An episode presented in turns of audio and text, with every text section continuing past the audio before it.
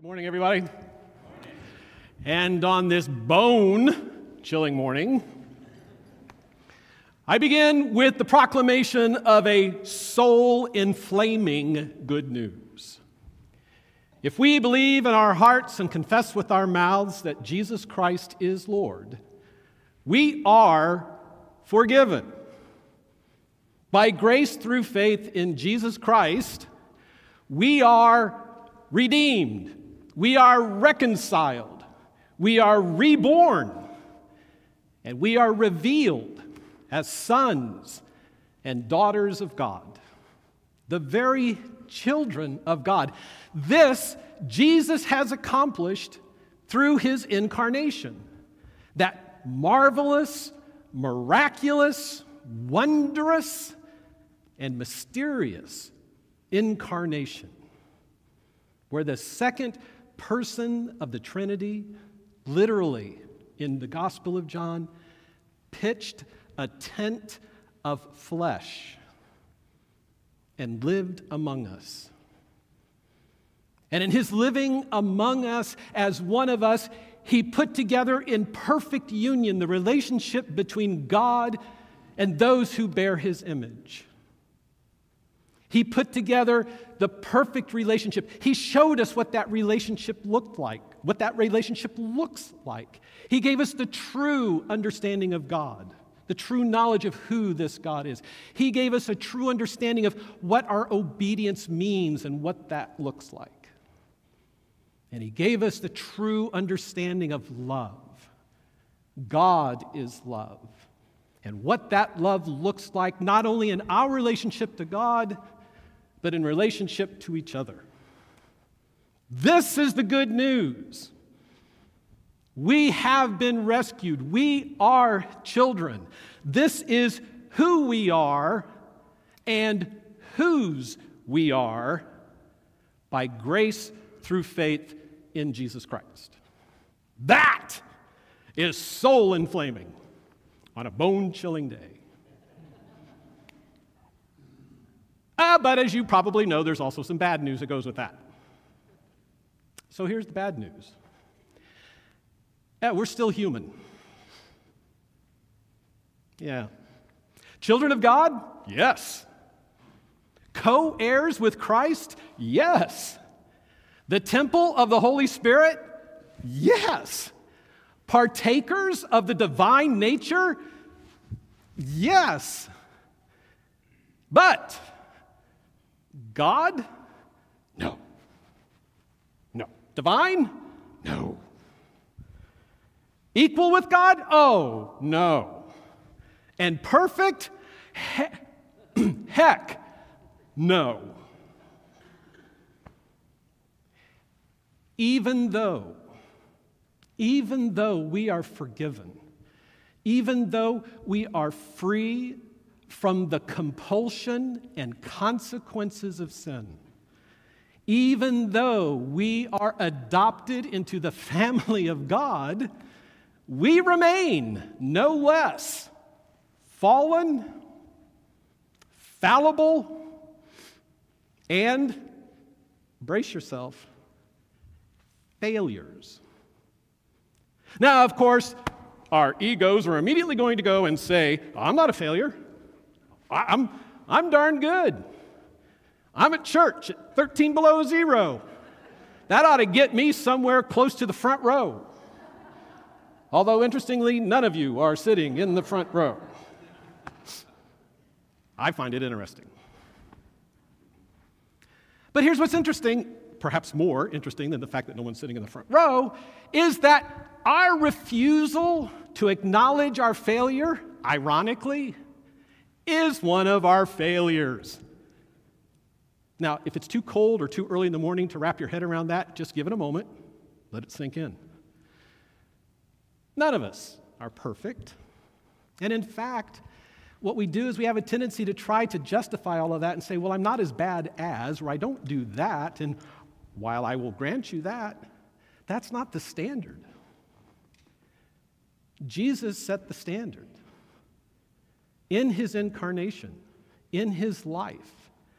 Remember? he showed us what a true saving knowledge of God is, what we are to believe about God, how we are to behave in response to God, and how we are beloved, and how we are to beloved others. If we fall short on either one of those three, yeah, that's where the lack of perfection comes in. That's where the failure comes in. And you know, something else is that we have a tendency to forget that we're failures. We forget that we're in desperate need. We forget that things are, how shall we say, we've missed the mark. And so when you put all of this together, it seems that we're in always this condition of needing to be rescued, to needing to be redeemed, needing to be something else. But we forget. Because sometimes it's just easier to forget. It's not as painful. It's not as irritating or agitating. But in all of that, what we have is this constant reminder. And that constant reminder is that those of us who have placed our faith, those of us who have trusted in Jesus Christ, there is this ongoing call, this ongoing assurance. But what is that ongoing assurance? It seems to me that if we had that ongoing assurance, this would not be an issue. Where is our hope? Where is our confidence? If we're always going to be failing, if we're always going to be falling short, if we're always going to be in this fallen condition, what hope do we have that anything is sure? How do we know that in our inability to stay true to God, how do we know that in our inability to stay faithful, God's not going to just eventually shrug shoulders and say, forget that? I'll give you your 50, 60, 75, 85, 95, 100 years here on earth, but, buddy, when that end day comes, you're going to get yours. Where's the confidence? Where's the hope?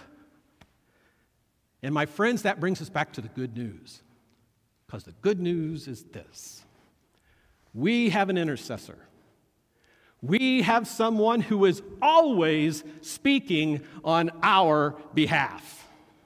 Regardless of our fallenness, regardless of our forgetfulness, regardless of fill in the blank, we have an intercessor, someone who is speaking on our behalf all the time to God the Father. And that is the point, that is the focus of our good news for this morning. So I invite you, if you have your Bibles, Open them up to the letter, the first letter of John. Bibles, phones, devices. Again, I always admire those of you who have it memorized. And again, in case you're not really familiar with where that's located, uh, start the back of your Bible. We'll skip over the concordance in the dictionary. But then Revelation, Jude, 3 John, 2 John, 1 John. And I will go ahead and inform you that even though that's going to be our focus text today, we're going to, be ha- we're going to have to go to the book of Hebrews.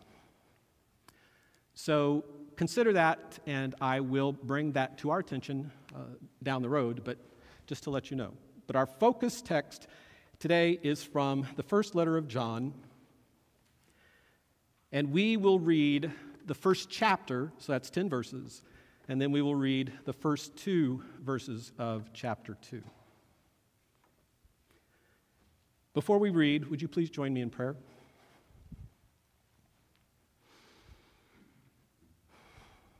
And now, Almighty God, Creator, Sustainer, Redeemer of all of creation, the lover of our souls, the one who has ensured that we may, never need to fear or to doubt.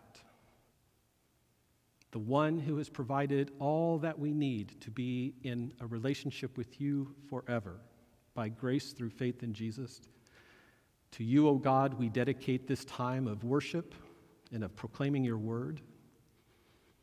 We ask now that the same Spirit who inspired this word will be the same Spirit that will open our hearts, our ears, and our minds to the truth that will set us free to be your hands, to be your feet, to be your heart in this world.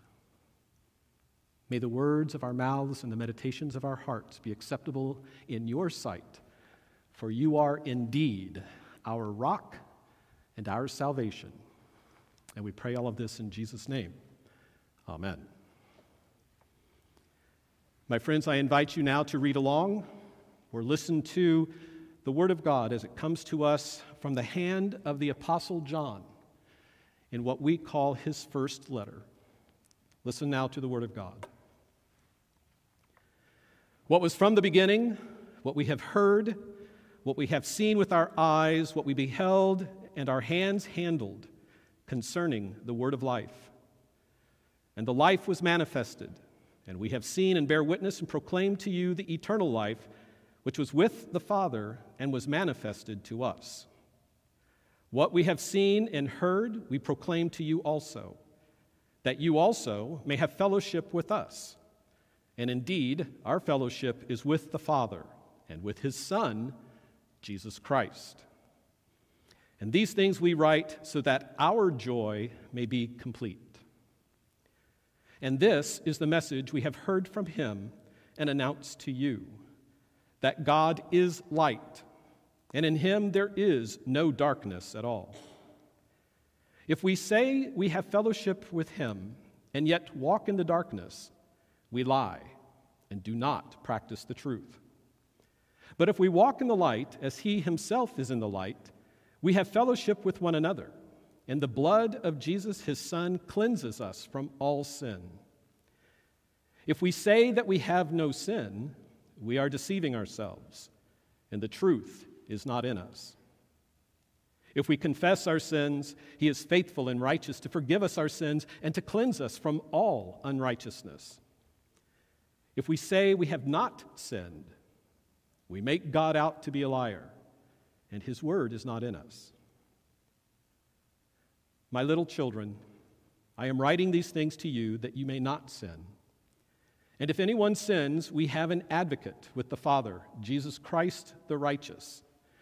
And he himself is the propitiation for our sins, and not for ours only, but also for those of the whole world. This is the Word of God. Thanks be to God. So, the good news is that we have hope. Despite our fallenness, despite our frailties, despite our fallibility, by the way, fallibility, just a big, fancy, multisyllabic word for you're going to make mistakes. Despite all of that, we have hope. We have hope because we know who God is. We know what God desires for us. Jesus has brought that to us, but it doesn't stop there. It doesn't stop with the incarnation. Jesus continues his work through his intercession. And so we're going to take a look at three questions with regards to Jesus' intercession. The first one is why do we need an intercessor? Really?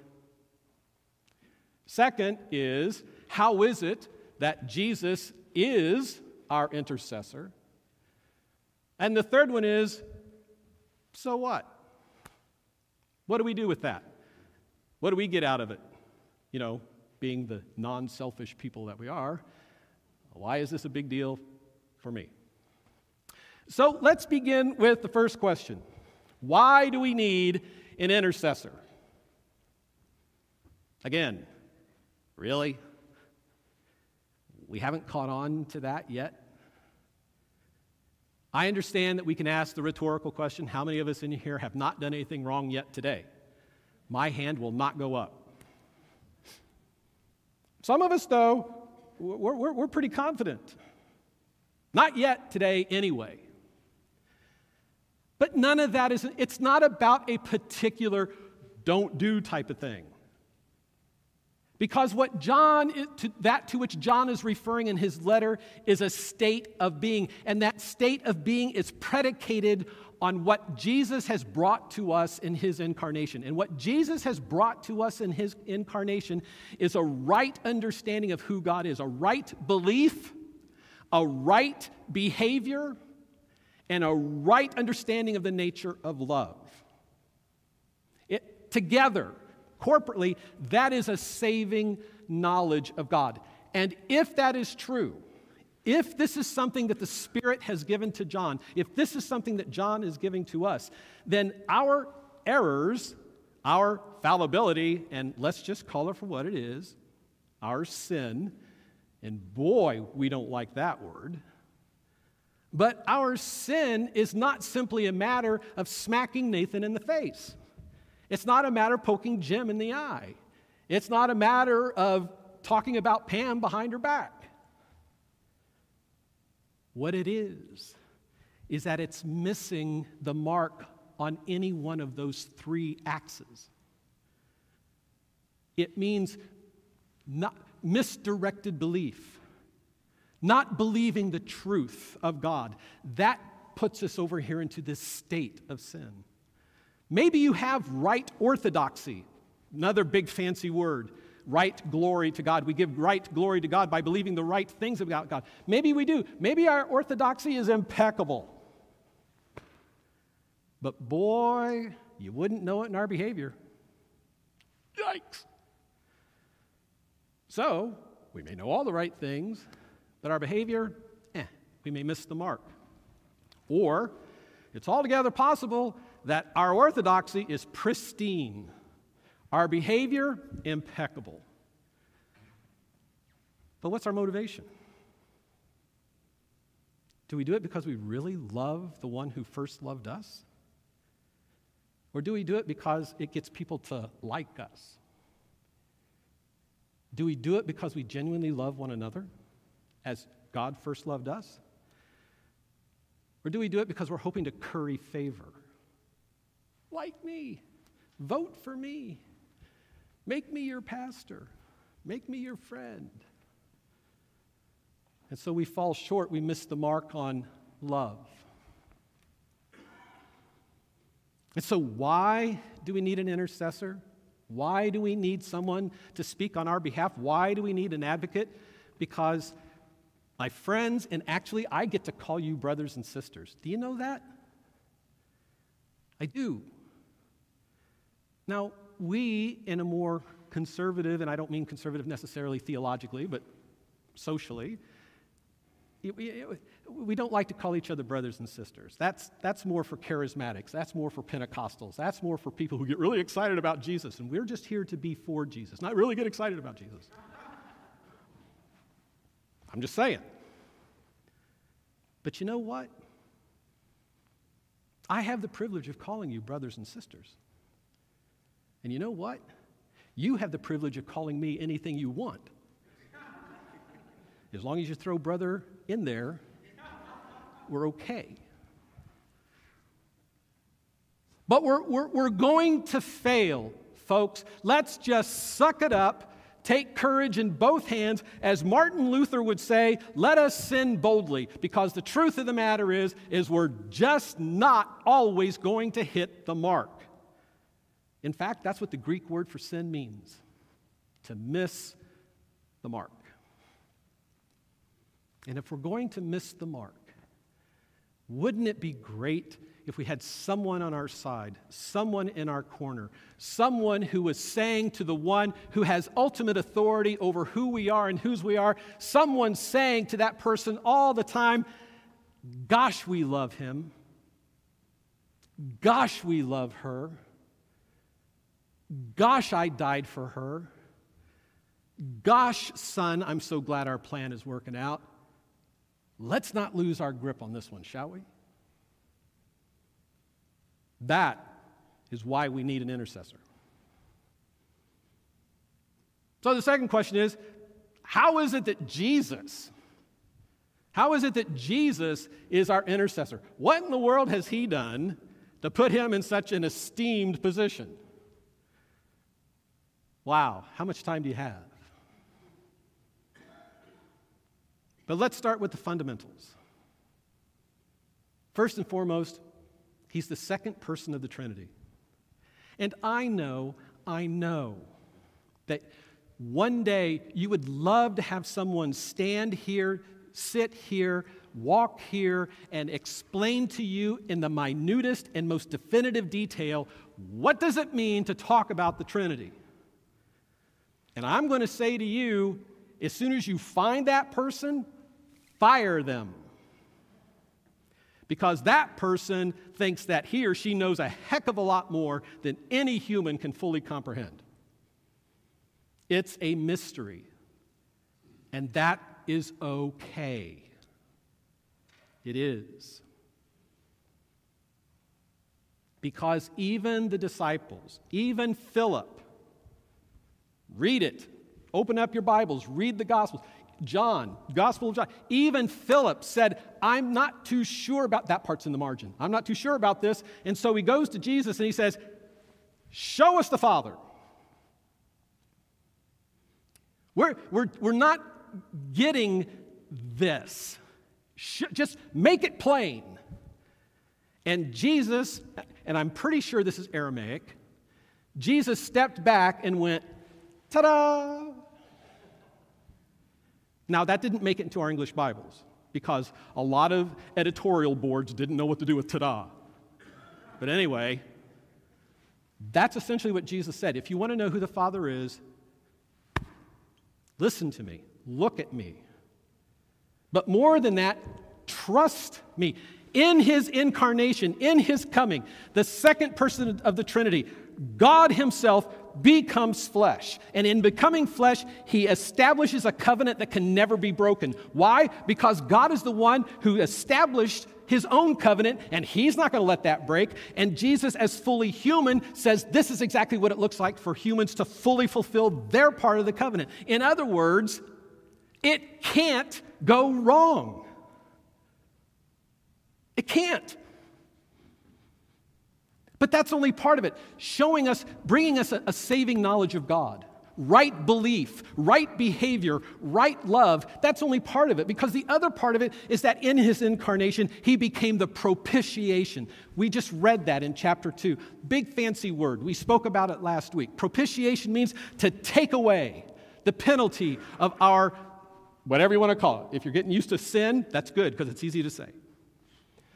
But unfaithfulness, fallibility, but his propitiation, his willing self sacrifice, ensured that he took away the consequence that rightly belongs to us because we continue to be fallible.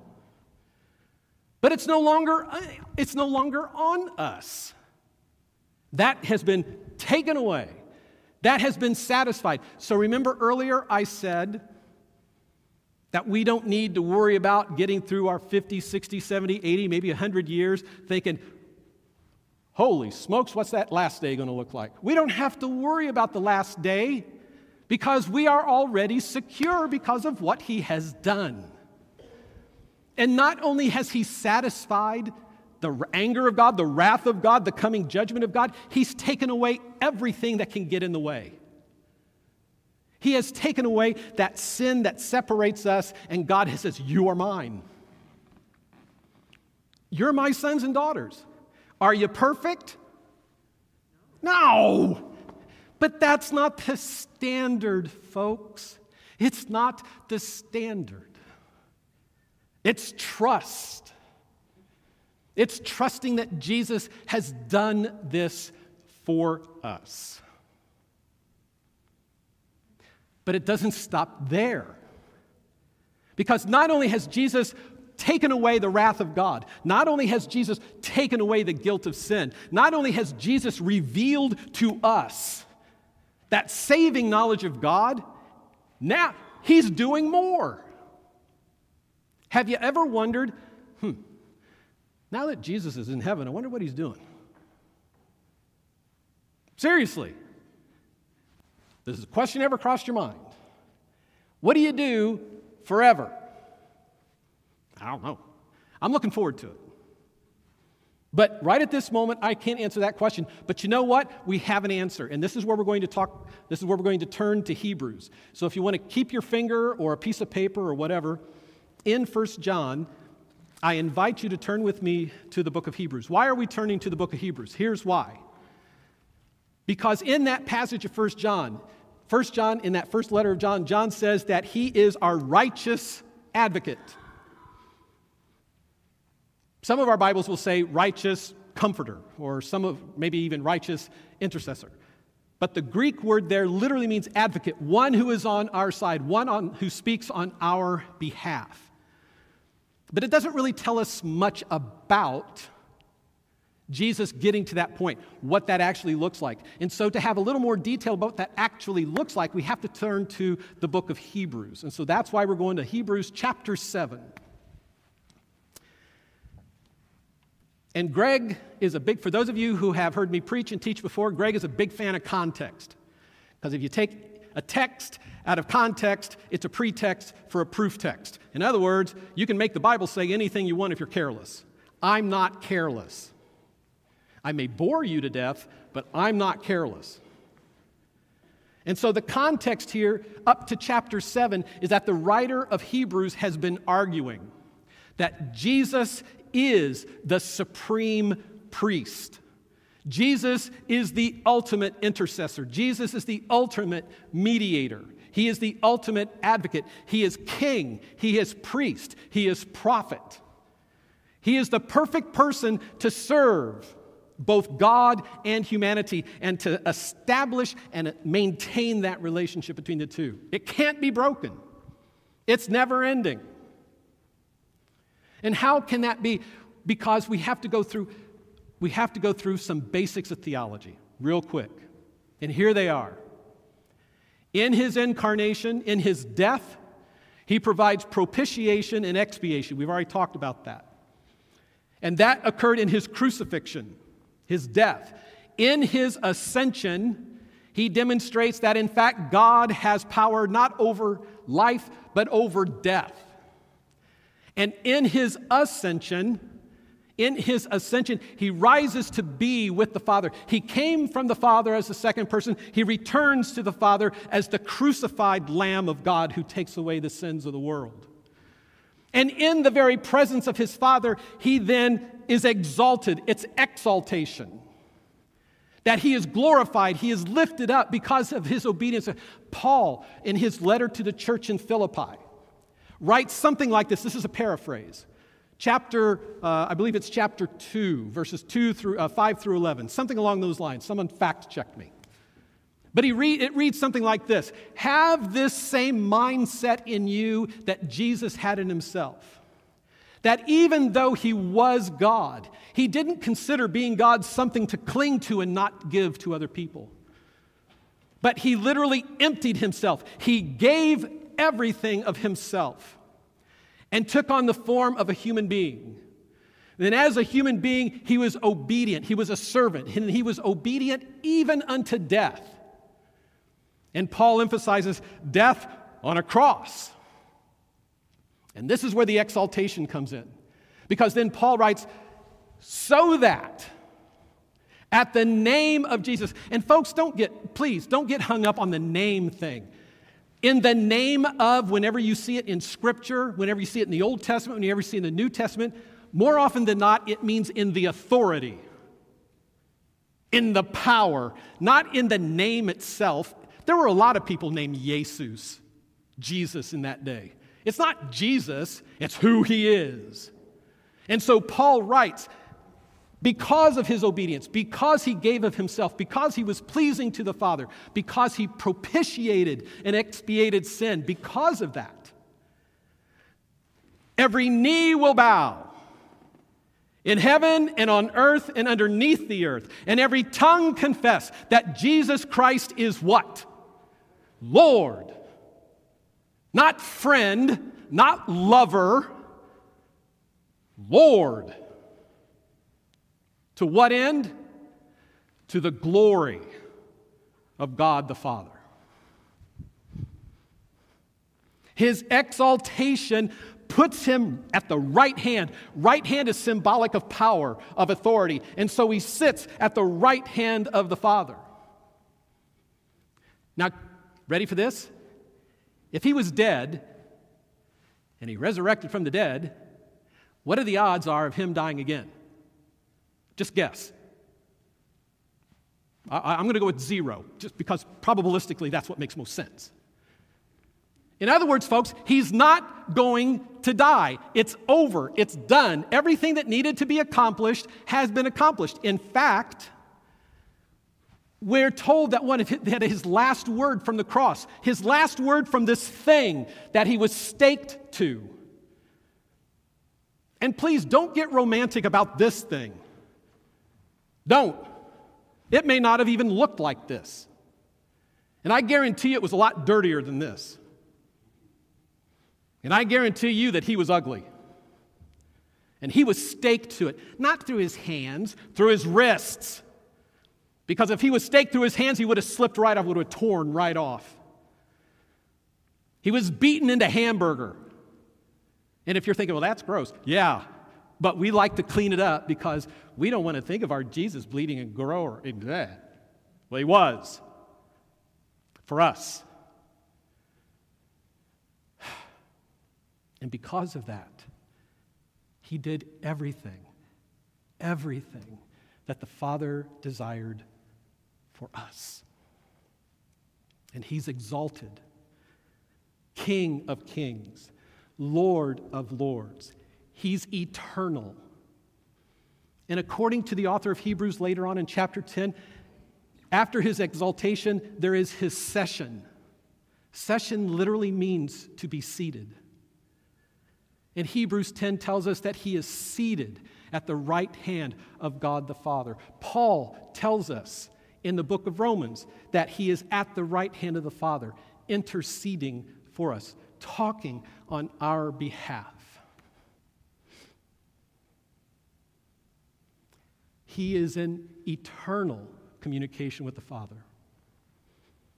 How is it that Jesus is our intercession? Is because his sacrifice, his self sacrifice, is utterly acceptable and efficacious. There needs to be no other sacrifice. His relationship with the Father is immediate and unbroken. He's right there. There is no intermediary. There doesn't need to be a talk through. He and the Father are right there with each other. It's immediate and unbroken. The third one, let's go back to Hebrews. Because in Hebrews 7, verse 25, it reads this way Therefore, Jesus is able to save forever those who draw near to God through him, since he always lives to make intercession for them. In other words, Jesus is alive and well forever. And because of that, he will always be in communication with the Father on our behalf. And because of that, therefore, we can come to a very stark and very encouraging conclusion, which is this that advocate will always be for us. That intercessor will always be for us. And because of that, we will always have access to God. It's bilateral. Jesus has established that relationship.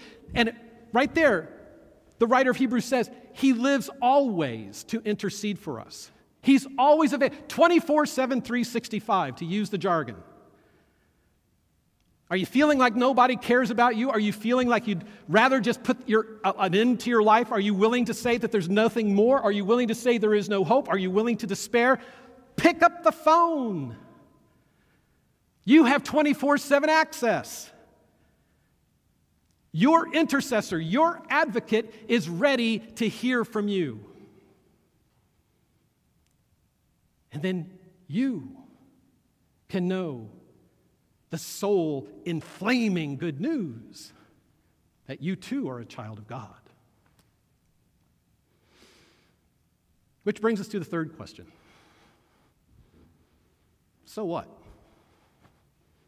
I mean, we can be startled by, he what? God became flesh? Ah, we've talked about that.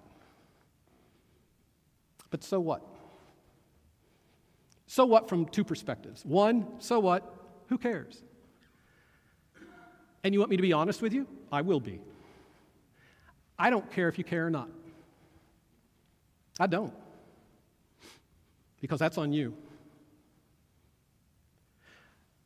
I have been given the privilege by session, and I have been given the responsibility by my God to proclaim the good news.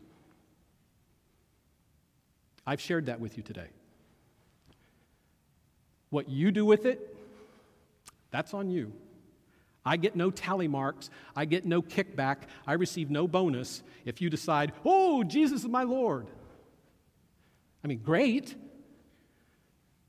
but that's for you. So the answer to so what is it's all for you. What will you do with it? The second part of so what is that it reminds us that we do have an advocate. It reminds us that we are going to fall short. As hard as we try, as hard as we don't want to, we're going to.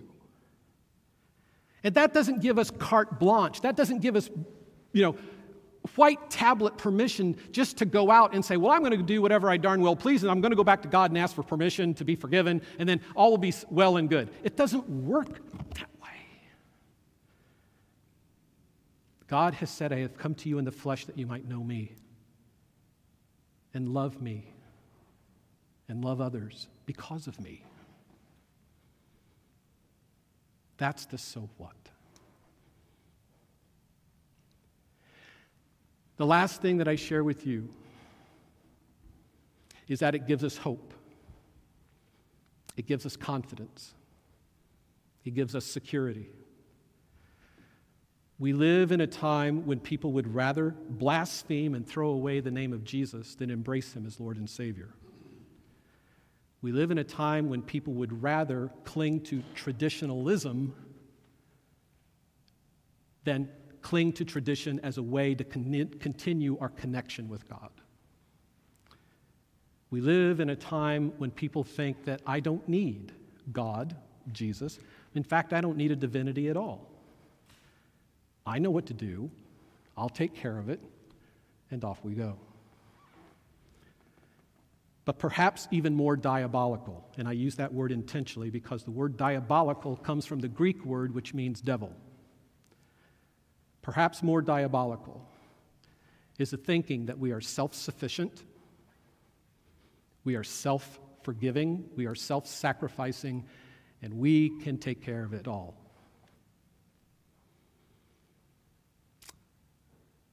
And my friends, it takes but a moment or two for us to then slip into a state of, how do I put it? Despair, hopelessness, because we soon become fully aware that we're just not going to be able to do it ourselves. We just can't. And so, what do we do? I close by reminding us that because Jesus is eternal, because his love for us is so great that he gave up his place the second, as the second person of the Trinity to become flesh for us. I remind you that because of what God has accomplished in Jesus through the incarnation, through his propitiation, his expiation, his crucifixion, his ascension, his exaltation, and now his intercession, I remind you of this confidence. I remind you of this hope which comes to us from Paul when he writes his letter to the church in Rome. And my friends, I invite you to stand, please, with me and listen to this word of hope that comes to us. Romans chapter 8, beginning with verse 31. What then shall we say to these things? If God is for us, who is against us? He who did not spare his own son, but delivered him up for us all, how will he not also with him freely give us all things? Who will bring a charge against God's elect? It is God who justifies. Who is the one who can condemn? Jesus is he who died, yes, rather, who was raised, and who is at the right hand of God, and who always intercedes and advocates on our behalf. Who will separate us from the love of Christ? Shall tribulation or distress or persecution or famine or nakedness or peril or sword or frigid cold? Just as it is written, For thy sake we are being put to death all day long, we were considered as sheep to be slaughtered. But in all things, we are more than conquerors through him who loved us. For I am convinced.